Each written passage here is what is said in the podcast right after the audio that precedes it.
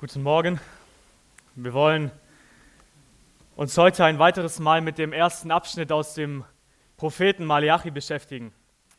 Wir sind gerade in den, innerhalb der ersten fünf Verse, innerhalb des ersten Abschnitts aus dem Buch, haben uns da letztes Mal schon einige Sachen dazu angeschaut, vor allem bezüglich, wer zum wahren Volk Gottes gehört wer und wer zu den Gottlosen zählt. Es sind aber noch ein paar Fragen offen geblieben. Die gilt es heute zu klären. Und ich möchte zu Beginn noch einmal beten. Wenn es für euch möglich ist, dürft ihr dazu aufstehen.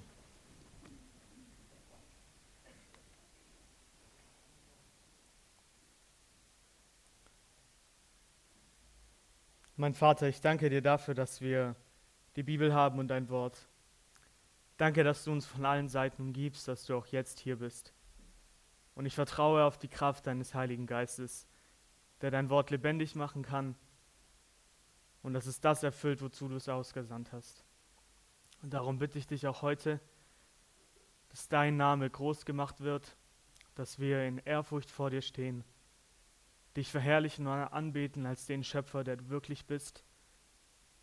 Gebrauche dein Wort, um eventuell falsche Gottesbilder niederzureißen, dass wir an dich so glauben, wie du dich in der Schrift vorstellst und dass wir uns kein Gottesbild zusammenstellen, wie es uns selber passt,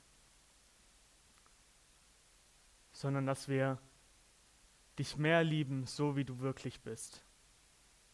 Ich bitte dich, schenk offene Ohren und Herzen, verherrliche deinen Namen, Jesus Christus, dass du uns vor Augen stehst. Schenk Gnade beim Auslegen deines Wortes, Verständnis, einen sauberen, klaren Blick in das, was du geschrieben hast dass wir als veränderte Menschen hier rausgehen und dass dein Name gelobt sei bis in alle Ewigkeit, Herr. Das ist das große Ziel von allem. Du bist treu und ich vertraue darauf, dass du das tun wirst. Amen.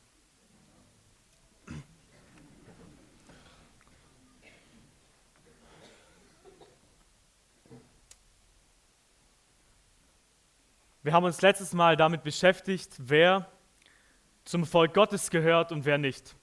Im Buch Malachi werden uns am Anfang und am Ende zwei unterschiedliche Personengruppen vorgestellt. Das sind die Gerechten und das sind die Gottlosen. Das ist das Volk Gottes hier als Jakob bezeichnet und das sind die Gottlosen, die als Esau und als Edom bezeichnet werden. Ich lese noch einmal die ersten fünf Verse, um die es heute gehen soll. Ausspruch des Wortes des Herrn an Israel, durch Maleachi. Ich habe euch geliebt, spricht der Herr, aber ihr sprecht, worin hast du uns geliebt? War nicht Esau der Bruder Jakobs, spricht der Herr, und ich habe Jakob geliebt. Esau aber habe ich gehasst, und ich habe seine Berge zur Wüste gemacht und sein Erbteil für die Schakale der Steppe. Wenn Edom spricht, wir sind zerschmettert, werden aber die Trümmer wieder aufbauen. So spricht der Herr der Herrscharen. Sie werden bauen, ich aber werde niederreißen. Und man wird sie nennen Gebiet der Gottlosigkeit und das Volk, dem der Herr in Ewigkeit zürnt. Und eure Augen werden es sehen und ihr werdet sprechen. Groß ist der Herr über das Gebiet Israels hinaus. Nachdem die Frage, wer zu welcher Personengruppe gehört, letztes Mal geklärt wurde, sind noch ein paar Fragen offen. Nämlich der Vers, ich habe Jakob geliebt und Esau habe ich gehasst. Da kommt man natürlich schon etwas ins Stutzen, wenn man hier diese Aussage von Gott hört, dass er den einen Menschen geliebt und den anderen gehasst hat. Da kommt man etwas ins Fragen. Diese, diese Punkte und noch andere, denen wollen wir heute nachgehen. Ich möchte aber noch kurz zusammenfassen. Wie schon eben gesagt, beginnt und endet Malachi mit zwei Personengruppen. Es beschreibt die Gottlosen. Das sind diejenigen, denen Gott egal ist, die auf Gott nicht zählen. Die denken nicht an Gott, was er über ihr Leben denkt, ist ihnen egal. Sie ehren ihn nicht, sie lieben ihn nicht und sie fürchten ihn nicht. Für sie ist Gott tot. Die Gottlosen sind die, die ihr eigener Gott sein wollen und ihre, ihre Entscheidungen im Leben, ihr Verhalten auf ihren eigenen Wünschen, ihrem Willen basieren, basieren und nicht darauf, darauf wie Gott darüber denkt. Gleichzeitig beschreibt Malachi am Ende die Gerechten. Die Gerechten sind die Gläubigen. Diejenigen, denen die Sonne der Gerechtigkeit, das ist Jesus Christus, aufgegangen ist. Die Gerechten sind diejenigen, die von Gott an ihrem Herzen verändert wurden, gereinigt wurden, so dass sie angefangen haben, Gott zu lieben und nicht mehr sich selbst. Die geheiligt sind und die Gott fürchten und ihn ehren. Das sind die Gerechten. In den ersten fünf Versen nennt Malachi den Grund dafür, wie es denn sein kann, dass nicht alle Menschen gottlos sind, sondern dass es ein paar gibt, die dann doch gerecht sind. Und der Grund dafür ist, dass Gott zwei Völker hat. Ein auserwähltes Volk, Jakob, das er liebt, und ein verworfenes Volk, das er hasst, Edom. Das sind die Gottlosen. Wer gehört zu Jakob? Wer gehört zum wahren Israel? Zum wahren Israel gehört, wer an Jesus Christus glaubt. Wer zu Jesus Christus gehört, der gehört zum wahren Volk Gottes, der gehört zu Israel. Jakob wird in, in Malachi immer wieder als Kinder Jakobs beschrieben. Diese Gerechten werden als Kinder Jakobs bezeichnet. Kinder Jakobs, das haben wir uns angeschaut, meint nichts anderes wie Kinder Abrahams. Kinder Jakobs, Kinder Abrahams ist genau das Gleiche. Und die Kinder Abrahams, die Nachfahren, die zu diesem Volk gehören, das Gott ihm verheißen hat, sind diejenigen, die aus Glauben sind. Schlag das mit mir noch einmal auf in Galater 3. Einfach zur Erinnerung, um das nochmal hineinzurufen. Galater 3, Vers 7 bis 9. Erkennt also, die aus Glauben sind, diese sind Abrahams Söhne. Die Schrift aber voraussehend, dass Gott die Nationen, also es sind mehr im Blick als nur die fleischlichen Nachkommen Israel, dass Gott die Nationen aus Glauben rechtfertigen würde, verkündigte dem Abraham die gute Botschaft, in dir werden gesegnet werden alle Nationen. Das ist das Evangelium. Wie ist das das Evangelium? Aus zwei Aspekten. Erstens, Abraham erlangte Gerechtigkeit vor Gott, weil er Gott geglaubt hat, nicht weil er perfekt war. Dadurch werden alle Menschen in Abraham gesegnet, wenn sie diesen gleichen Glauben haben. Zweitens, Gott hat Abraham einen Nachkommen verheißen.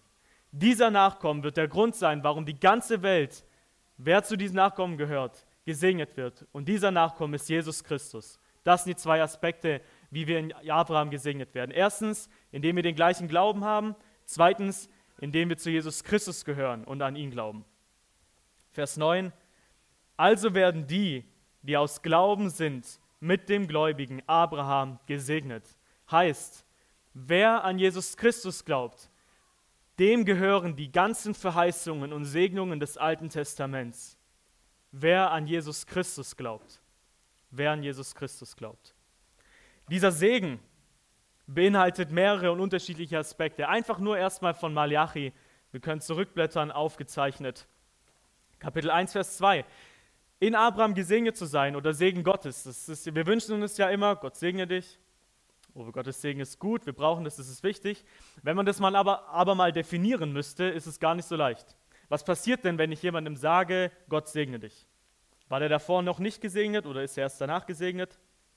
Wenn das zu Jesus Christus gehört, dann hat er ja schon alle Segnungen. Muss ich sie ihm dann immer noch wünschen? Er hat sie ja sowieso. Muss ich etwas segnen, was Gott sowieso schon gesegnet hat? Was ist Gottes Segen? Was ist der Segen Gottes? Nehmen wir das einfach mal von Malachi.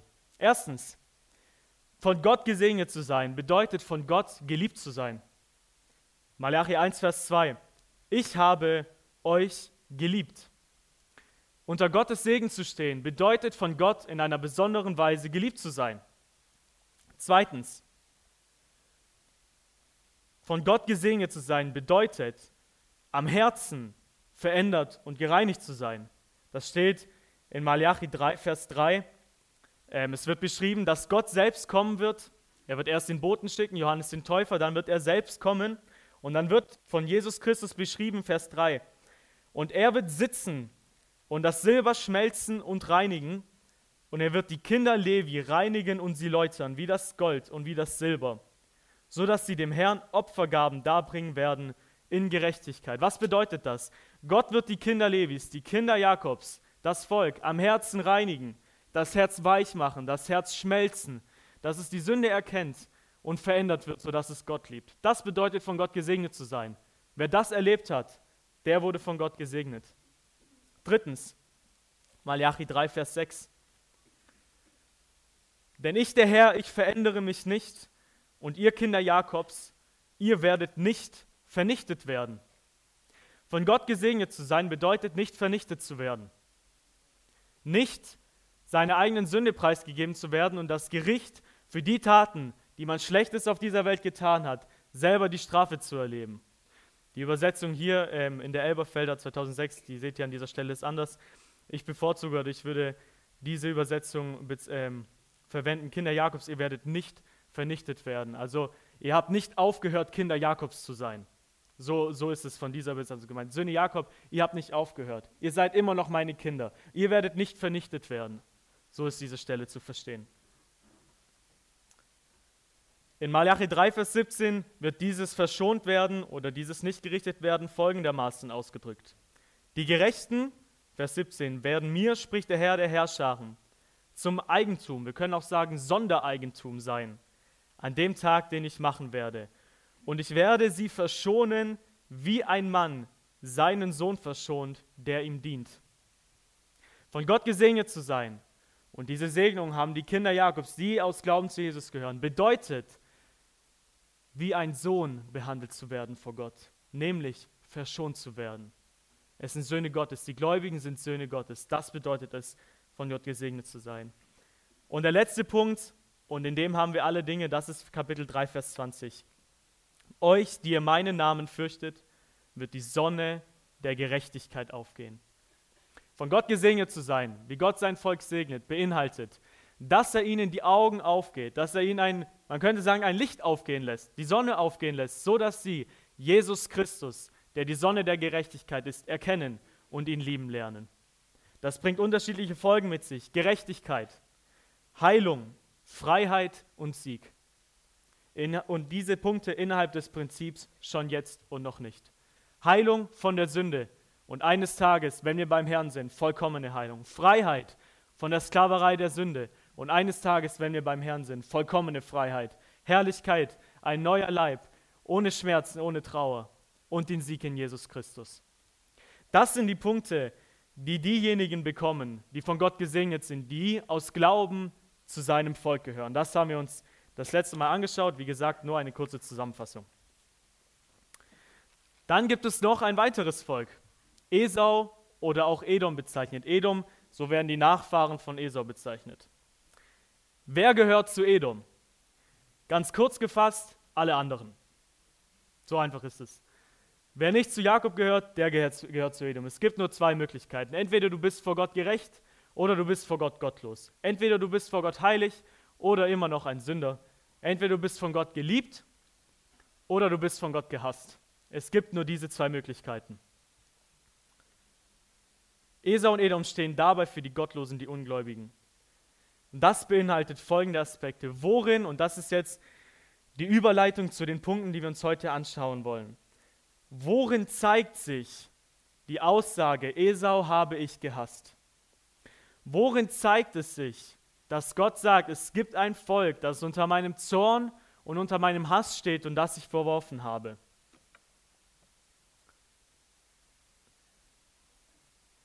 Vers 3. Esau habe ich gehasst und ich habe seine Berge zur Wüste gemacht und sein Erbteil für die Schakale der Steppe. Berge stehen in der Schrift für Herrschaft für Herrschaft. Wer nicht zum Volk Gottes gehört, der kann zwar das Gefühl haben, dass er der König hier auf Erden ist, aber er ist es nicht. Und er wird auch nicht letztendlich als Sieger hervorgehen, sondern allein Jesus Christus. Und sein Erbteil für die Schakale der Steppe, das hat zwei Aspekte.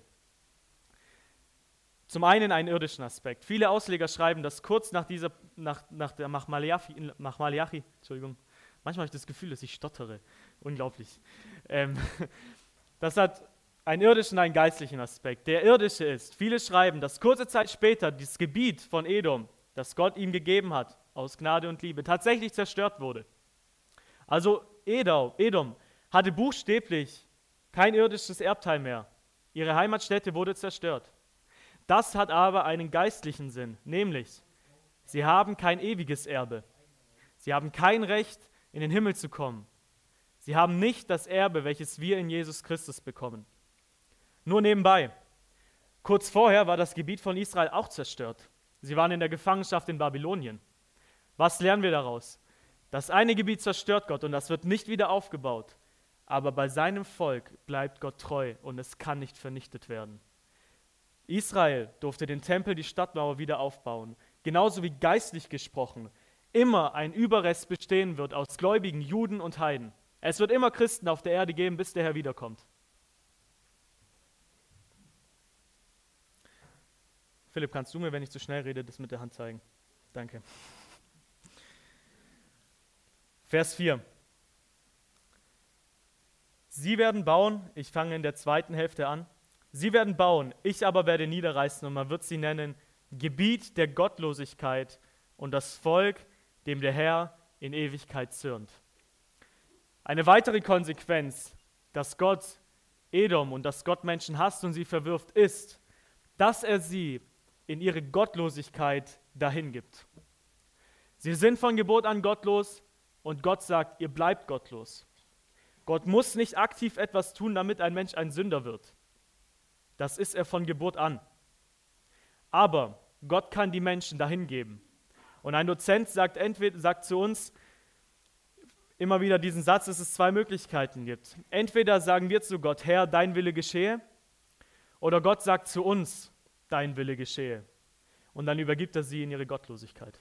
Die zwei Konsequenzen gibt es.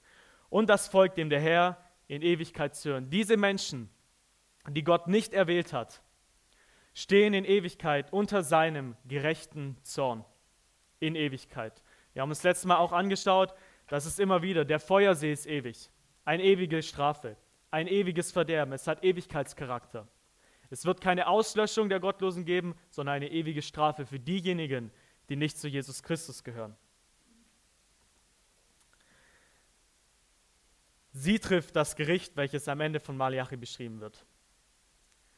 Jetzt kommen wir zu der großen Frage, die uns heute beschäftigen soll.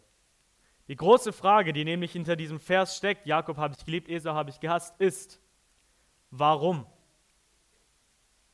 Warum liebte Gott Jakob und warum hasste Gott Esau? Warum liebt und erwählt Gott manche Menschen? Und warum verwirft und hasst Gott manche Menschen? Hat Jakob irgendetwas getan, dass er besser war als Esau? Ich erinnere mich an ein Gespräch nach der letzten Predigt äh, mit einem Freund hier. Der kam zu mir her und sagt, ja, das, er hat, ähm, die Geschichte, der Hintergrund war, er hat ähm, seinem Kind aus der Kinderbibel vorgelesen und hat dann eben die Geschichte von Jakob und Esau äh, gelesen. Und er kam dann zu mir und sagte, hey, der Jakob, der war genauso schlimm wie Esau. Der war doch überhaupt nicht besser. Der war genauso schlecht. Sag ich, ja, richtig, ja, richtig.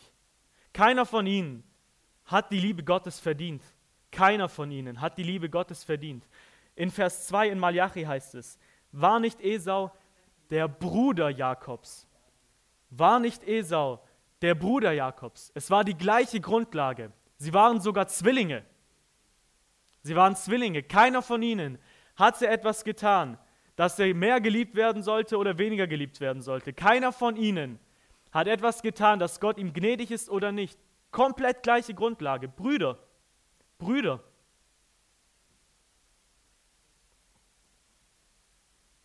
Gleiche Vater, gleiche Mutter, Zwillinge. Esau war sogar eigentlich der Erstgeborene, also der nach der damaligen Gesellschaft eigentlich den Segen verdient hatte.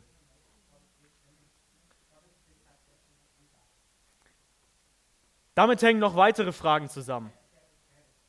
Wenn Gott sagt, dass er Esau gehasst und verworfen hat und Edom dem Volk in Ewigkeit zürnt, hat er dann die für diese Menschen gar keine Liebe übrig? Hat er dann für diese Menschen gar keine Liebe übrig? Gott ist doch Liebe. Gott beschreibt und bezeichnet sich selber in seinem Wort als Liebe. Er wird damit gleichgesetzt. Gott ist Liebe. Bedeutet es, dass er für manche Menschen gar keine Liebe übrig hat wenn er schreibt, dass er sie hasst? Wenn er doch für sie Liebe übrig hat, bedeutet das, dass Gott gleichzeitig lieben und hassen kann? Das wäre die nächste Konsequenz. Also dann hätten wir zwei Wahrheiten. Wir haben die eine Wahrheit, Gott hasst Menschen, Gott ist über Menschen zornig, über die Sünde. Und wir haben die andere Wahrheit, Gott ist Liebe. Heißt es, er kann den einen und denselben Menschen gleichzeitig lieben und hassen. Und ich möchte an dieser Stelle nochmal klarstellen, wenn wir über Gottes Hass reden, dann reden wir hier nicht von irgendeiner durchgedrehten Emotion wie bei irgendeinem Stier oder so, wie man das in manchen Filmen sieht. Ne? Der wutschnaubend hier mit roten Augen hier umherrennt, rennt, das ist nicht Gottes Hass. Gottes Hass ist in heiliger und gerechter Weise, weil er das Gute liebt. Wer das Gute liebt, der hasst das Böse. Das meint die Bibel, wenn sie von Gottes Hass spricht. Kurzum, liebt Gott auch die Nichterwählten. Liebt Gott alle Menschen? Und wenn ja, warum rettet er sie nicht? Wenn Gott alle Menschen liebt, warum rettet er dann nicht alle? Das ist nämlich definitiv der Punkt. Es kommen nicht alle Menschen in den Himmel. Und die nächste Frage hängt damit zusammen. Liebt Gott alle Menschen gleich? Liebt Gott alle Menschen in gleicher Weise? Ihr merkt, das sind kernige, harte Fragen, die bei diesem Vers und bei diesem Abschnitt aufkommen. Das Gute bei all diesen Fragen ist, ich habe jemanden gefunden, der sich all diese Fragen auch gestellt hat. Und er hat sich genau damit beschäftigt. Der hat sich damit auseinandergesetzt, er hat sogar Bibelstellen verglichen aus dem Alten Testament, Neues Testament, hat Antworten darauf gegeben, ist ausgelegt und das Beste, er war sogar von Gott inspiriert. Das ist Paulus in Römer 9. Das ist Paulus in Römer 9. Gott hat uns ein Kapitel in der Bibel gegeben, welches genau auf diese Fragen eingeht. Welches genau auf diese Fragen eingeht. Und deswegen wollen wir uns heute in dem Zusammenhang Römer 9, die Verse 1 bis 26 oder 25, das entscheide ich im Laufe der Predigt, ähm, anschauen. Einfach lesen. Ich werde ein paar Anmerkungen dazu geben, was da steht. Ein Ausleger, von dem ich viel gelernt habe, der sagt zu diesem Kapitel folgendes. Eigentlich gibt es hier gar keine großen schwierigen Fragen. Es ist offensichtlich. Ja, da steht tatsächlich das, was da steht. Es steht da wirklich. Ja, kann, man kann sich darüber ärgern. Ja, man kann fragen, ob man es auch anders verstehen kann. Aber das steht da wirklich. Römer 9. Ich hatte zwei Möglichkeiten, kurz zur Hintergrund, persönliche Anekdote zu der Predigt. Es gäbe jetzt zwei Möglichkeiten, wie wir uns mit dem Thema beschäftigen könnten. Die erste wäre, dass ich jetzt einfach alle möglichen Bibelstellen raussuche, die Gottes Liebe beschreiben, zu, entweder zu allen Menschen oder zu manchen Menschen, ähm, ob Gott allen Menschen gut ist. Ich würde die raussuchen, irgendwie in für mich, eine für mich sinnvollere, sinnvolle Gliederung bringen und die euch vortragen. Lange hatte ich auch die Tendenz dazu. Die zweite Möglichkeit wäre, dass wir sagen, okay, dieser Vers in Malachi, der wird in Römer 9 zitiert. Vielleicht wäre es dann gar nicht schlecht davon, wenn man sich den berühmten Kontext davon anschaut. Und dann habe ich mich für die zweite Möglichkeit entschieden, weil ich da ein Gerüst habe, Gottes Wort, er packt da die Sachen rein, die wir darüber wissen müssen, die wir gemeinsam durchgehen wollen. Wir können uns jetzt einfach zurücklehnen, Römer 9 lesen und tun zugleich innerhalb von den 25, 26 Versen acht Bibelstellen aus dem Alten Testament nachschlagen. Acht Stück. Paulus verwendet in Kapitel 9 elf Zitate aus dem Alten Testament. In Kapitel 10 zehn Zitate aus dem Alten Testament und in Kapitel 11 sieben. Das heißt, innerhalb dieser drei Kapitel haben wir 28 Zitate aus dem Alten Testament. 28. Das heißt, diese Lehre, die Paulus hier uns vorstellt, ist sowas von tief im Wort Gottes gegründet, das ist nichts Neues. Nichts Neues, das hat er von Anfang an so gesagt. Von Anfang an. Und wir haben jetzt die Bibel an einer Seite aufgeschlagen und schlagen zusätzlich noch acht Bibelstellen nach. Das ist doch wunderbar.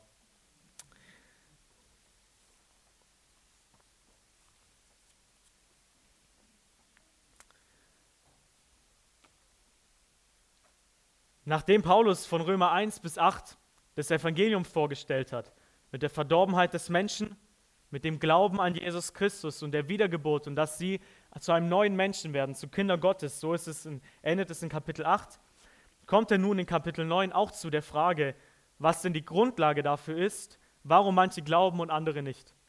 Paulus stand ja selber vor der Situation, dass er das gepredigt hat, er das Evangelium verkündigt und manche Menschen haben es geglaubt und andere Menschen haben sich darüber geärgert und haben es nicht geglaubt. Und er behandelt jetzt in Kapitel 9 eben die Frage, warum glauben manche und manche nicht. Und er beginnt, indem er in den ersten fünf Versen seine Leidenschaft für die Verlorenen vorstellt. Seine Leidenschaft für die Verlorenen.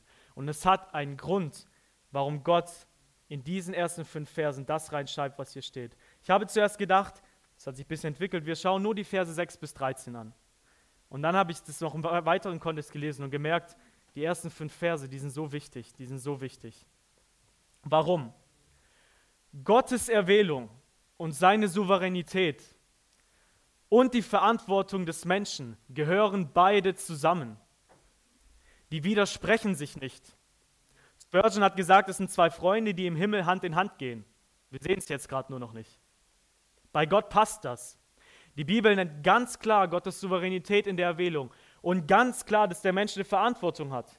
Und wenn ein Mensch eines Tages vor Gott steht und nicht an Jesus geglaubt hat, dann kommt er in die Hölle, weil er ein Sünder ist und nicht an Jesus geglaubt hat. Und dann kann er nicht Gott sagen, ja, du hast mich halt nicht auserwählt. So geht die Bibel nicht damit um. Paulus beschreibt seine Leidenschaft. Ich lese vor. Ich sage die Wahrheit in Christus. Ich lüge nicht. Indem mein Gewissen mit mir Zeugnis gibt in dem Heiligen Geist, dass ich große Traurigkeit habe und unaufhörlichen Schmerz in meinem Herzen. Denn ich selbst ich habe gewünscht, durch einen Fluch von dem Christus entfernt zu sein für meine Brüder, meine Verwandten nach dem Fleisch. Paulus, der die Lehre der Souveränität wahrscheinlich verstanden hat wie kein anderer, sagt von sich selber, dass er große Traurigkeit und unaufhörlichen Schmerz für die Verlorenen hat. Unaufhörlichen Schmerz für die Verlorenen. Es tut ihm weh, wenn Menschen nicht an Jesus Christus glauben. Und er tut alles, was er kann, um so vielen Menschen wie möglich die Botschaft des Evangeliums zu bringen. Wer von uns hat so ein Herz? Es ist ziemlich leicht, an die Auserwählung zu glauben. Und bei vielen kippt es dahin, dass sie dann sogar sagen, ja gut, wenn Gott auserwählt hat, dann wird er ja die sowieso schon retten. Dann muss ich ja ihnen nicht von Jesus erzählen. Das ist unbiblisch. Das ist unbiblisch. Paulus glaubte daran, dass Gott Menschen auserwählt hat. Aber er tat alles, was er konnte, um Menschen von Jesus Christus zu erzählen und sagt, er hat großen Schmerz, große Traurigkeit, unaufhörlichen Schmerz. Er sagt sogar von sich selbst in Vers 3, Herr, wenn es jemand in den Himmel bringen würde, dass ich in die Hölle gehe, dann mach das. Denn ich selbst, ich habe gewünscht, durch einen Fluch von dem Christus entfernt zu sein für meine Verwandten. Paulus sagt, ich wäre lieber getrennt von Jesus und er weiß, welche Konsequenzen das mit sich bringen würde. Herr, verfluche mich. Wenn du dafür andere rettest, bin ich bereit dazu. Das ist das Herz eines Missionars und eines Evangelisten. Das ist das Herz. Das ist das Herz. Meine Verwandten nach dem Fleisch, die Israeliten sind, deren die Sohnschaft ist, die Herrlichkeit, die Bündnisse und die Gesetzgebung, der Dienst und die Verheißungen, denen die Väter sind und aus dem der Fleisch nach der Christus ist. Ja, das Alte Testament, Gott hatte Israel seine Verheißungen, seine Bündnisse und all das gegeben. Sie sind, aus ihnen stammt vom Nach, von der Nachkommenslinie Jesus Christus. Und dann in Vers 5 bricht Paulus, wenn er den Namen Jesus erwähnt, direkt in Lobpreis aus.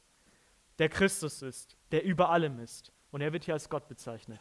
Jesus Christus, der über allem ist, Gott, gepriesen in Ewigkeit. Amen. Und das ist noch einmal die Grundlage von diesem Kapitel 9. Es geht hier darum, nicht um irgendein theoretisches, theologisches Konstrukt, an das man glauben kann, wenn es einen interessiert oder auch nicht, sondern es geht darum, dass Jesus Christus als der Gott, wie er ist und wie er sich vorstellt, gepriesen wird bis in alle Ewigkeit. Amen. Darum geht es. Und das soll Römer 9 in uns bewirken. Vers 6. Nicht aber, dass das Wort Gottes hinfällig geworden wäre. Also, das sind die Verwandten nach dem Fleisch. Es gibt das irdische Israel. Wenn alle dann aber zu dem wahren Volk Gottes gehören, warum glauben dann nicht alle an Jesus? Das ist die Frage, die sie sich gestellt haben. Was ist seine Antwort? Nicht, dass das Wort Gottes hinfällig geworden wäre, denn nicht alle, die aus Israel sind, sind Israel. Die Schwierigkeit ist, er verwendet hier zwei Begriffe, gleiche Begriffe. Aber was sagt er? Es gibt ein irdisches Israel. Tatsächlich, irdische Nachkommenschaft. Das bedeutet aber nicht, dass alle die zu dem wahren Volk Gottes gehören, nicht alle, die Israel, die aus Israel sind, sind Israel. Auch nicht, weil sie Abrahams Nachkommen sind, sind alle Kinder. Nur weil Abraham dein Ur-Ur-Ur-Ur-Urgroßvater ist, bedeutet es nicht, dass du ein Kind Gottes bist. Das haben wir uns angeschaut. Wer sind die Kinder Abrahams, Söhne Abrahams, die Glaubenden? Seine Begründung? In Isaak wird er eine Nachkommenschaft genannt werden. Gott hat eine Nachkommenschaft verheißen, die genannt wird. Abraham hatte zwei Söhne, einen Ismael und einen Isaac. Und da könnte jemand kommen, ja okay, also ich, Abraham kann zwar mein Ur-Ur-Ur-Ur-Ur-Großvater sein, aber ich könnte ja von Ismael abstammen. Also das meint Paulus damit. Deswegen sind sie nicht Israeliten, sondern ich muss in Isaac ähm, aus Isaac abstammen. Aus, diesem, aus dieser Nachkommenschaft zu ähm, Abraham. Da gibt er uns der Text gleich die Antwort drauf. Aber in Isaac wird hier eine Nachkommenschaft genannt werden. Das heißt, einen Verheißenen. Und jetzt kommt die Vers 8 die Bedeutung. Das ist oder das heißt, Paulus erklärt es uns, nicht die Kinder des Fleisches sind Kinder Gottes, sondern die Kinder der Verheißung. Sondern die Kinder der Verheißung. Er bringt hier ein Beispiel und sagt, schaut mal, Abraham hatte zwei Söhne, Ismael und Isaak. Der eine war aus eigener Kraft gezeugt, aus Werken, aus Fleisch. Der andere war da, weil Gott ihn ins Leben gerufen hat. Weil Gott ihn ins Leben gerufen hat. Und jetzt sagt er, was lernen wir daraus? Nicht die Kinder des Fleisches sind Kinder Gottes, sondern die Kinder der Verheißung werden als Nachkommen gerechnet. Nicht der gehört zu Gott, der aus eigener Kraft etwas dazu beigetragen hat, sondern der, der von Gott dazu gemacht wurde. Das ist das Beispiel. Das sollen wir aus der Geschichte mit Abraham, Ismail und Isaac lernen. Nicht der ist ein Nachkomme, nicht der ist Kind Gottes, der es selber vollbracht hat, sondern den Gott ins Leben berufen hat. Und Vers 8 ist der Schlüssel zu dem ganzen Kapitel. Das Kapitel 9 wird immer unterschiedlich ausgelegt. Die einen sagen, okay, es geht hier einfach nur um zwei Völker. Also Gott zeigt, er kann halt mit dem irdischen Israel machen, was er will und mit Edom, aber es geht hier nicht um individuelle Persönlichkeiten. So redet man sich ein bisschen daraus und sagt, also eine individuelle Erwählung gibt es nicht, aber bei den zwei Völkern hat Gott halt mit dem einen Volk das gemacht, mit dem anderen das. Der Schlüssel dafür ist der Vers 8. Diese sind Kinder Gottes. Kinder Gottes. Darum geht es. In Römer 9 geht es persönlich, individuell, welcher Mensch ein Kind Gottes ist und wird. Ein Kind Gottes. In Römer 8, Vers 14 hatte Paulus geschrieben, so viele durch den Geist Gottes geleitet werden, diese sind Söhne oder Kinder Gottes, die durch den Heiligen Geist äh, geleitet werden, bei denen Gott das Leben bestimmt. Und jetzt gibt er die Antwort, wer ist Kind, wer ist Sohn Gottes? Das ist die Antwort aus Römer 9.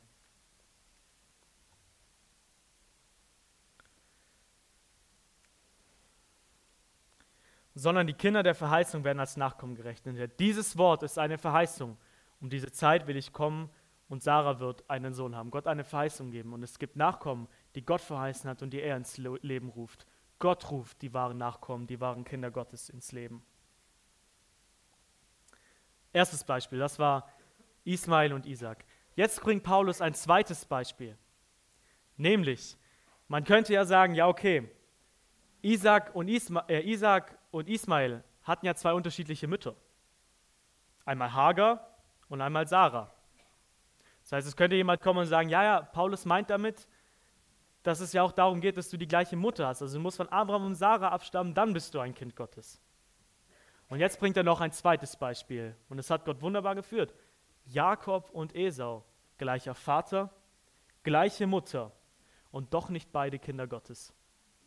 Gleicher Vater, gleiche Mutter, Zwillinge und doch nicht beide Kinder Gottes. Vers 10. Nicht allein aber das, sondern auch als Rebekka schwanger war von einem, von Isaac, unserem Vater. Selbst als die Kinder noch nicht geboren waren und weder Gutes noch Böses getan hatten, bevor sie auf der Welt waren, bevor sie Gutes und Böses getan hatten, was war? Damit der Vorsatz Gottes nach Auswahl bleibe, nicht aus Werken, sondern aus dem Berufenden. Gott hat, bevor sie geboren waren, eine Entscheidung getroffen, dass er den einen zum Kind Gottes erwählen wird und den anderen zum Kind Gottes nicht erwählen wird. Warum? Damit es nicht aus Werken ist. Nach der Geburt hat keiner Werke vorzubeweisen. Keiner hat Werke vorzuweisen. Paulus schreibt hier weder Gutes noch Böses. Und für dieses Böses ist im Griechischen ein Begriff für Dinge, die besonders schlecht und besonders übel sind. Warum macht er das? Was produziert denn nach der, der Mensch nach der Geburt? Böses. Bevor sie Gutes und Böses getan haben, eigentlich tut vor Gott keiner etwas Gutes. Keiner. Und wenn es darauf ankommt, dass man etwas Gutes tut, um Kind Gottes zu werden, wäre keiner Kind Gottes. Nicht aus Werken, sondern aus den Berufenden. Wurde zu ihr gesagt, der Größere wird dem Kleineren dienen, wie geschrieben steht, Jakob habe ich geliebt, aber Esau habe ich gehasst. Bevor sie geboren waren, hat Gott gesagt, der Größere wird dem Kleineren dienen. Das heißt, der eine wird in eine besondere Stellung versetzt und der andere nicht. Und so gilt es auch den Vers, Jakob habe ich geliebt, Esau habe ich gehasst zu verstehen. Der eine wird in eine besondere Stellung als erwähltes Kind Gottes versetzt und der andere nicht. Und diese Entscheidung hat Gott über Menschen gefallen, getroffen, bevor sie geboren waren. Ja, es steht da wirklich. Es steht da wirklich. Dass Gott Jakob geliebt hat, bedeutet, dass er ihn erwählt und begnadigt hat. Dass Gott Esau gehasst hat, bedeutet, dass er ihn nicht erwählt hat, dass er ihn verhärtet und verwirft und dahin gibt. An dieser Stelle ist es wichtig zu beachten. Bezüglich der Liebe und der Gnade, die da, das gehört beides mit zusammen, betont die Bibel ganz klar den Vorsatz Gottes vor Grundlegung der Welt. Er hat uns auserwählt in Jesus Christus vor Grundlegung der Welt in Liebe, heißt es in Epheser 1, Vers 3. Das heißt, Bevor er die Welt geschaffen hat, hat er die Menschen, die zum Glauben kommen, besonderer Weise geliebt. In 2 Timotheus 1, Vers 9 heißt es, die Gnade, die uns in Jesus Christus vor ewigen Zeiten gegeben wurde. Also wir haben in der Schrift ein klares Bekenntnis dazu, dass Gott Liebe und Gnade bestimmten Menschen gibt, bevor er die Welt schafft. Bezüglich dem Hass ist die Bibel dunkel, was die Vorkenntnis angeht. Sie betont die Erwählung zum Positiven. Sie betont die Erwählung zum Positiven. Sie ist dunkel, was die Vorkenntnis und was die Erwählung für die Hölle anbetrifft. Die Bibel ist einfach dunkel dazu. Die macht dunkle Aussagen. Dieser ist dann nicht klar. Klar ist sie, dass die Gnade vor ewigen Zeiten gegeben wurde. Und noch einmal, Gott muss nicht aktiv etwas tun, damit der Mensch ein gottloser Sünder wird. Muss er nicht. Der Mensch ist es von Anfang an. Aber aus seiner großen Liebe heraus tut Gott aktiv etwas, dass er den Menschen nicht in diesen Zustand überlässt. Und er gibt ihm eine besondere Liebe. Ein Ausleger hat es so formuliert. Die Liebe Gottes ist das Geheimnis seiner Erwählung, der Hass Gottes das Rätsel seiner Verstockung. Das eine ist ein Geheimnis und das andere ist ein Rätsel. Wir wollen nicht über die Schrift hinausgehen, aber wir wollen bekennen und verkünden, was die Schrift klar sagt. Und die sagt, bevor sie Gutes und Böses getan hatten, hat Gott eine Auswahl getroffen. Hat Gott eine Auswahl getroffen.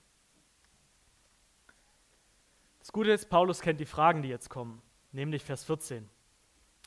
Was wollen wir nun sagen? Ist etwa Ungerechtigkeit bei Gott? Paulus hat es ja gelehrt, er kennt die Diskussion. Die erste Frage, die dann kommt, ist, ja, Moment mal, Moment mal. Wenn die haben weder Gutes noch Schlechtes getan. Die waren noch nicht mal auf der Welt. Und dann trifft Gott eine Entscheidung. Das ist doch ungerecht. Das ist doch ungerecht. das sei ferne. Denn Gott, er sagt zu Mose, ich werde erbarmen oder man kann auch sagen begnadigen oder erbarmen. Ich werde erbarmen, wessen ich mich erbarme, und ich werde Mitleid haben, mit wem ich Mitleid habe. Gott hat sich noch nie dazu verpflichtet, alle Menschen zu retten. Ist er nicht. Ist er nicht. Der Mensch ist ein schuldiger Sünder vor Gott. Und Gott ist absolut gerecht und gut, wenn er die Menschen für die Schuld bestraft. Er hat nie, nie irgendwo in der Schrift gesagt, und ich werde alle begnadigen. Ich werde alle retten. Hat er nicht. Was hat Gott gesagt? Ich werde erbarmen, wessen ich mich erbarme und wir Mitleid haben, mit wem ich Mitleid habe. Der Kontext von dieser Stelle, es stammt aus 2. Mose 33, Vers 19. Das sagt Gott zu Mose. Wisst ihr, was der Kontext ist? Dass das Volk Gottes ein goldenes Kalb gegossen hat, vor dem sie niedergefallen sind und, das, und sie es angebetet haben. Das ist der Kontext. Gott hat seinem Volk Liebe gezeigt, hat es aus Ägypten gerettet, führt es durch die Wüste. Der hat ein Meer für die geteilt, damit sie durchgehen. Er hat danach die Ägypter komplett in dem Meer vernichtet, damit Israel keine Angst mehr vor ihnen haben muss. Er hat sie versorgt mit Manna und mit den Wachteln. Er hat ihnen Wasser, mein Bruder zeigt mir, er hat ihnen Wasser aus dem Felsen gegeben zu trinken. Er hat sie versorgt, er hat ihnen Liebe bewiesen.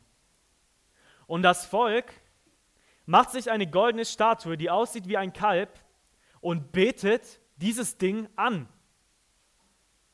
Das ist der Kontext des Menschen. Der Mensch betet die Schöpfung an, anstatt den Schöpfer, der ihm so viel Gutes getan hat. Allein durch den Kontext dieser Aussage wird was deutlich? Keiner hat es verdient, dass Gott gut zu ihm ist. Gott sagt, ich werde mich erbarmen, wem ich mich erbarme, und ich werde Mitleid haben, über den ich Mitleid habe. Ich entscheide. Und durch diese vielen Ichs lernen wir auch was. Allein Gott kann Gnade geben. Allein von Gott findet der Mensch Gnade und Mitleid und Erbarmen. Es gibt kein anderes Ich auf dieser Welt, das solch eine Barmherzigkeit geben kann, wie das Ich Gottes. Wie derjenige, der sagt, ich bin, der ich bin. Lasst ihn uns so anbeten und bekennen, wie er ist. Vers 16. Also, liegt es nun nicht an dem Wollenden, auch nicht an dem Laufenden, sondern an dem sich erbarmenden Gott. Es liegt nicht daran, ob ein Mensch will und ob ein Mensch alles dafür tut, vor Gott Erbarmen zu bekommen, sondern es liegt daran, dass Gott es einfach gibt. Und man kann diese Verse folgendermaßen lesen. Man kann diese Verse so lesen, boah krass, das bedeutet, wenn jemand will und zu Gott läuft und Vergebung der Sünde sucht, dann gibt sie Gott eventuell nicht. Dieser Fall trifft nie ein. Es gibt keinen Mensch, der den Namen des Herrn anruft, wird nicht gerettet, der nicht gerettet wird. Sondern die Aussage der Schrift ist, jeder, der den Namen des Herrn anruft, wird gerettet werden. Der Punkt ist, keiner wird wollen und keiner wird laufen. Keiner wird wollen und keiner wird laufen. Das ist der Punkt. Das hat Paulus am Anfang in Römer erklärt. Sie suchen Gott nicht. Sie suchen Gott nicht. Die Lehre vom Menschen der Schrift ist, dass der Mensch von Gott wegläuft. Wir müssen nur am Anfang in Mose hineingehen. Was haben Adam und Eva gemacht, nachdem sie gesündigt haben? Gesündigt haben? Sind sie zu Gott hingelaufen und haben auf die Knie, sind auf die Knie gegangen und sagen, Gott, erbarme dich meiner. Adam und Eva haben sich versteckt. Der Mensch in seiner Sünde läuft weg von Gott. Läuft weg vor Gott. Er will Gott nicht. Er hasst Gott. Er hasst Gott. Er will nicht Gott anbeten. Er will sein eigener Gott sein. Das ist der Mensch. Und deswegen ist Vers 16 Evangelium. Weil es liegt nicht daran, ob du willst oder nicht, sondern daran, dass Gott dir einfach gnädig ist und dir macht, dass du willst und dass du läufst. Das ist Evangelium. Es liegt daran, dass Gott sich erbarmt und den Willen und die Laufrichtung mancher Menschen umdreht, so dass sie jetzt zu Gott wollen und zum Schöpfer hinlaufen und der ihnen Gnade gibt. Das ist Evangelium. So muss Vers 16 gelesen werden. Vers 17. Denn die Schrift sagt zum Pharao, eben hierzu habe ich dich erweckt. Nebenbei, der Pharao hat sich nicht selbst erweckt. Kein Mensch ruft sich selbst im Leben, ins Leben. Dass du auf dieser Erde bist, ist, weil Gott es wollte. Und wenn du nicht mehr auf dieser Erde bist, ist es, weil Gott es nicht mehr wollte.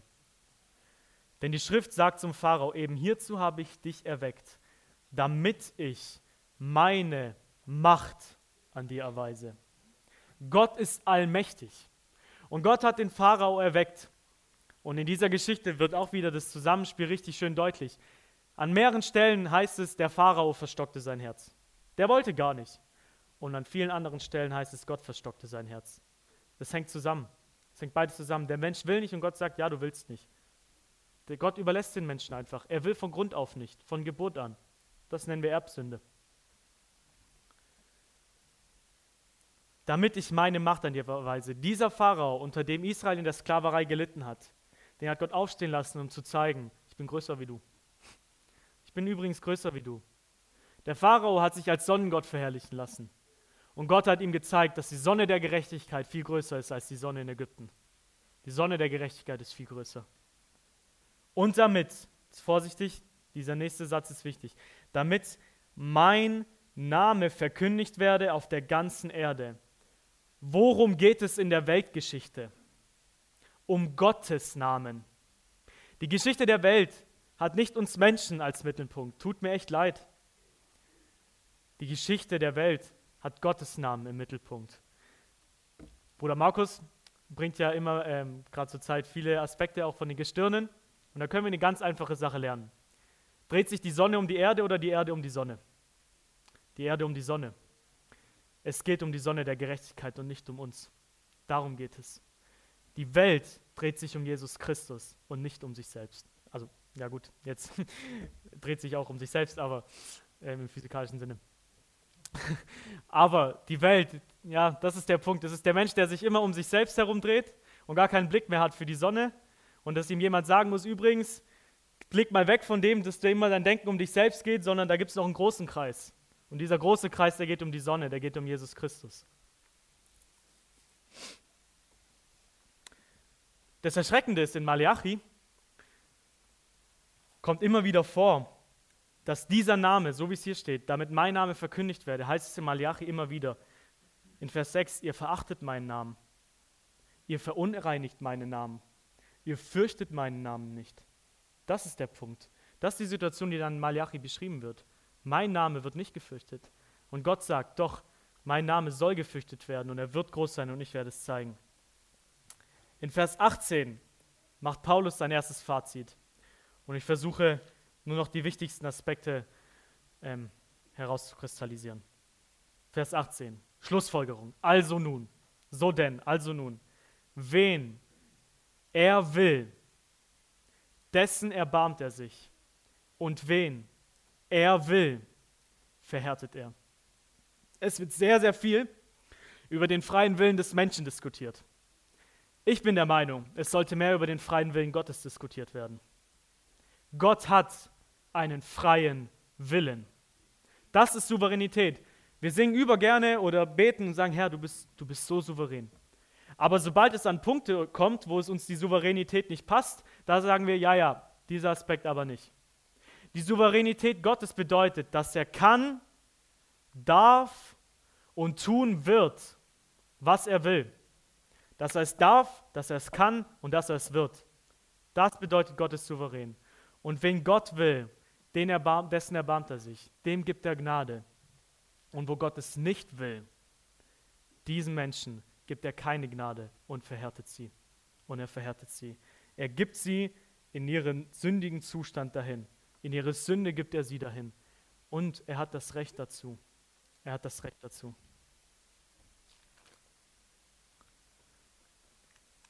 Es gibt wieder eine Frage, die dabei aufkommt. Die kennt auch Paulus. Die wurde ihm immer gestellt. Vers 19.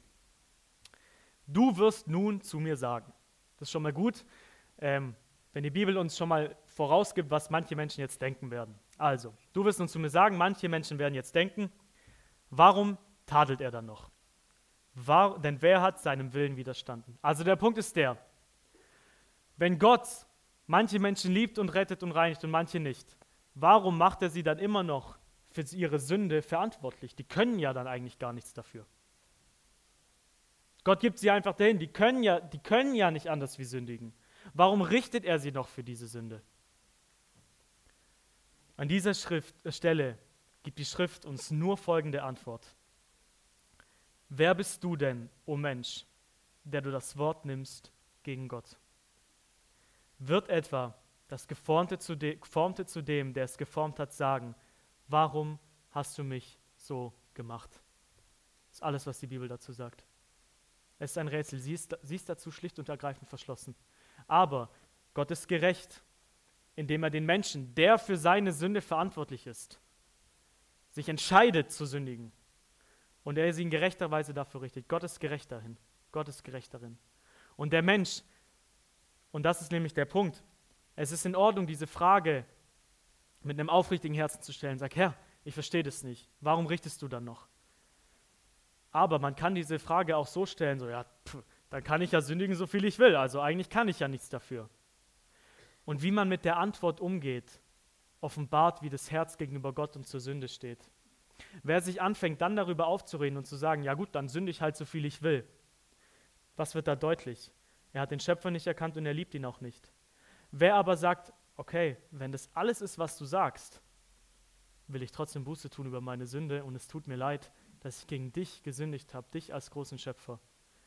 Wie man mit dieser Antwort umgeht, offenbart, wie das Herz zu Sünde und zu Gott steht. Vers 21. Oder hat der Töpfer nicht Macht? Und wir haben in diesem Abschnitt kommt dreimal Macht vor. Er wollte am Pharao seine Macht zeigen. Er hat als Töpfer Macht über den Ton. Aus derselben Masse das eine Gefäß zur Ehre und das andere zur Unehre zu machen. Er hat Macht dazu. Gott kann es. Wenn aber Gott willens, hier ist wieder der Wille, willens seinen Zorn zu erweisen und seine Macht kundzutun, mit vieler Langmut ertragen hat die Gefäße des Zorns, die zubereitet sind zum Verderben. Was ist der Wille Gottes? Und das hat zutiefst was mit seiner Heiligkeit zu tun. Gott wollte seinen Zorn erweisen. Und Gott wollte seine Macht kundtun. Gott wollte demonstrieren und zeigen, dass Sünde kein Spaß und dass Sünde kein Spiel ist, sondern dass Sünde sich gegen ihn richtet. Und wie erweist und zeigt er es? Indem er nicht alle rettet, sondern manchen Menschen die gerechte Strafe dafür gibt. Er wollte es so. Und jetzt kommt der nächste Punkt. Die Liebe Gottes zu den Nichterwählten steckt in diesem Vers. Die Frage, ob Gott alle Menschen liebt. Und ja, Gott liebt alle Menschen. Schaut mal. Es geht um die Gefäße, die zur Unehre bereitet sind. Und seine Macht kundzutun, mit vieler Langmut ertragen hat. Was sagt 1. Korinther 13? Die Liebe ist langmütig und die Liebe erträgt alles. Das ist die Liebe Gottes zu den Nichterwählten. Gott vernichtet sie nicht sofort, sondern er gibt ihnen eine Zeit auf dieser Erde, in der er, er ihnen sogar Gutes tut. Und er trägt ihre Rebellion mit Langmut aus seiner großen Liebe heraus. Ja, Gott hat auch für die Menschen, die nicht erwählt sind, eine allgemeine gütige Liebe in Langmut. Schaut mal in Römer 2, Vers 4. Diesen Punkt, den möchte ich euch noch mit zwei, drei anderen Bibelstellen begründen. Römer 2. Ich weiß, wir haben heute noch Abendmahl, aber ich würde es tatsächlich gerne fertig machen. Ich lese Vers 3. Denkst du aber dies, o oh Mensch, der du richtest, die so etwas tun und verübst dasselbe, dass du dem Gericht Gottes entfliehen wirst? Oder verachtest du den Reichtum seiner Güte und Geduld und Langmut und weißt nicht, dass die Güte Gottes dich zur Buße leitet? Gott ist auch Gott ist zu allen Menschen in einer allgemeinen Weise gütig, langmütig und geduldig. Die Tatsache, dass ein Mensch morgens aufstehen kann, dass Gott ihm Gutes gibt, sollte ihn doch eigentlich dazu bringen, zu erkennen, es gibt einen Schöpfer, der mir Gutes tut, ich will Buße tun. Aber, Vers 5, nach deinem Starrsinn und deinem unbußfertigen Herzen aber häufst du dir selbst Zorn auf am Tag des Zorns und der Offenbarung des gerechten Gerichts Gottes. Der Mensch verachtet die allgemeine Liebe und Gnade und Güte Gottes. In Psalm, das müsst ihr nicht aufschlagen, Psalm 145, Vers 9 heißt es, der Herr ist gut gegen alle. Da steht's. Der Herr ist gut gegen alle. Sein Erbarmen ist über alle seine Werke. Ja, Gott ist gegenüber allen Menschen gut in einer allgemeinen Art und Weise. Und er liebt sie alle in einer allgemeinen Art und Weise. Bei Erbarmen über allen seinen Werken steht. Matthäus 5, Vers 45. So begründet Jesus es. Matthäus 5, Vers 45. Wir sind innerhalb der Bergpredigt. Und da heißt es in Vers 44. Ich aber sage euch, liebt eure Feinde, betet für die, die euch verfolgen. Das ist unser Aufruf zur Nächstenliebe. Liebt eure Feinde, wir sollen alle Menschen lieben, auch die Feinde. Und betet für die, die euch verfolgen, damit ihr Söhne eures Vaters werdet, werdet, der in den Himmeln ist. Und jetzt schaut mal Jesu Begründung.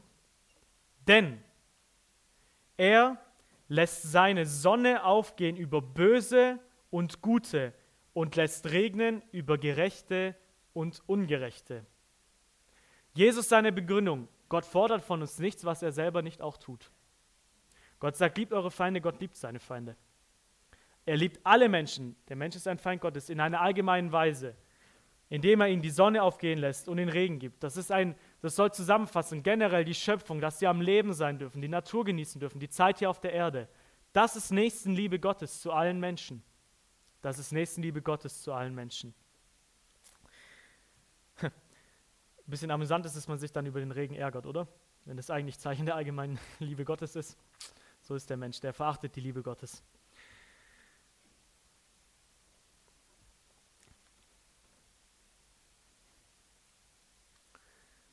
Wir halten fest, Gott liebt alle Menschen in einer allgemeinen Weise. Und er liebt manche Menschen in einer heiligen, speziellen, besonderen Weise. Noch kurz zu Vers 22. Es steht von den Gefäßen des Zorns, dass sie zum Verderben zubereitet sind. Merkt euch einfach mal diese Formulierung. Zubereitet sind. Und jetzt kommen wir zu Vers 23. Und damit er kundtäte, und jetzt heißt es vom Reichtum seiner Herrlichkeit, vom Reichtum Gottes, von Gottes Schönheit und seinem perfekten Charakter, das ist seine Herrlichkeit, den Reichtum seiner Herrlichkeit an den Gefäßen der Begnadigung oder des Erbarmens, die er zuvor zur Herrlichkeit bereitet hat oder die er zur Herrlichkeit vorher bereitet hat. Merkt ihr den Kontrast? Das meinte ich mit, was die Vorkenntnis der Nichterwählung angeht, ist die Bibel dunkel. Paulus schreibt ja einfach nur, die zubereitet sind. Und dieses Wort zubereitet ist sogar im Griechischen ein, ein positiver Begriff, wo man etwas in Ordnung bringt, eigentlich etwas Gutes mitmacht. So, er tut es vorsichtig ausdrücken. Und von den Gefäßen der Begnadigung heißt es, die er zuvor, vorher bereitet hat. Da ist die Schrift deutlich und proklamiert es. Uns, wer gehört zu diesen Gefäßen der Begnadigung? Uns, die er auch berufen hat, nicht allein aus den Juden, sondern auch aus den Nationen. Heißt, es gibt aus den Juden und aus den Nationen Gefäße des Zorns und Gefäße des Erbarmens. Wir enden bei Vers 25. Und das bringt uns wieder zurück zu Malachi wie er auch in Hosea sagt, ich werde nicht mein Volk, also es ist so ein Wortspiel, diejenigen, die nicht mein Volk waren, die werde ich, werde ich, die, sorry, ich werde nicht mein Volk mein Volk nennen und die nicht Geliebte, Geliebte. Und was, wie fängt er in Malachi an? Ich habe euch geliebt. Und das ist der Zusammenhang, das ist der Zusammenhang. Deswegen haben wir es letztes Mal angeschaut. Wer zu diesem Volk gehört, dem gehört diese spezielle, besondere Liebe Gottes, was in der Ehe deutlich wird. Schaut mal, ich liebe meinen Nächsten. Nicht immer, ich versündige mich auch in denen, aber ich liebe meinen Nächsten. Ich liebe keinen von meinen Nächsten so wie meine Frau. Keinen. Meine Frau liebe ich in einer besonderen Art und Weise, in einer Liebe, die ich niemandem anderen zuteilkommen lassen werde. Aber deswegen ist meine Liebe, meine allgemeine Liebe zum Nächsten trotzdem doch eine aufrichtige Liebe. Genauso ist es bei Gott. Er liebt alle Menschen in einer aufrichtigen, ehrlichen Weise.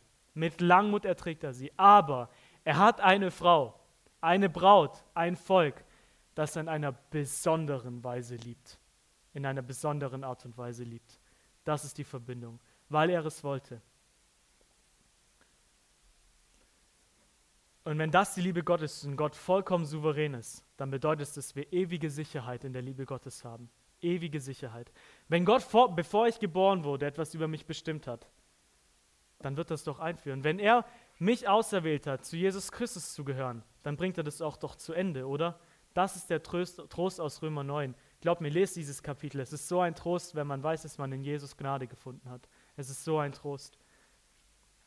Römer 9 ist die Antwort darauf, wie Gott Römer 8, Vers 28 erfüllt.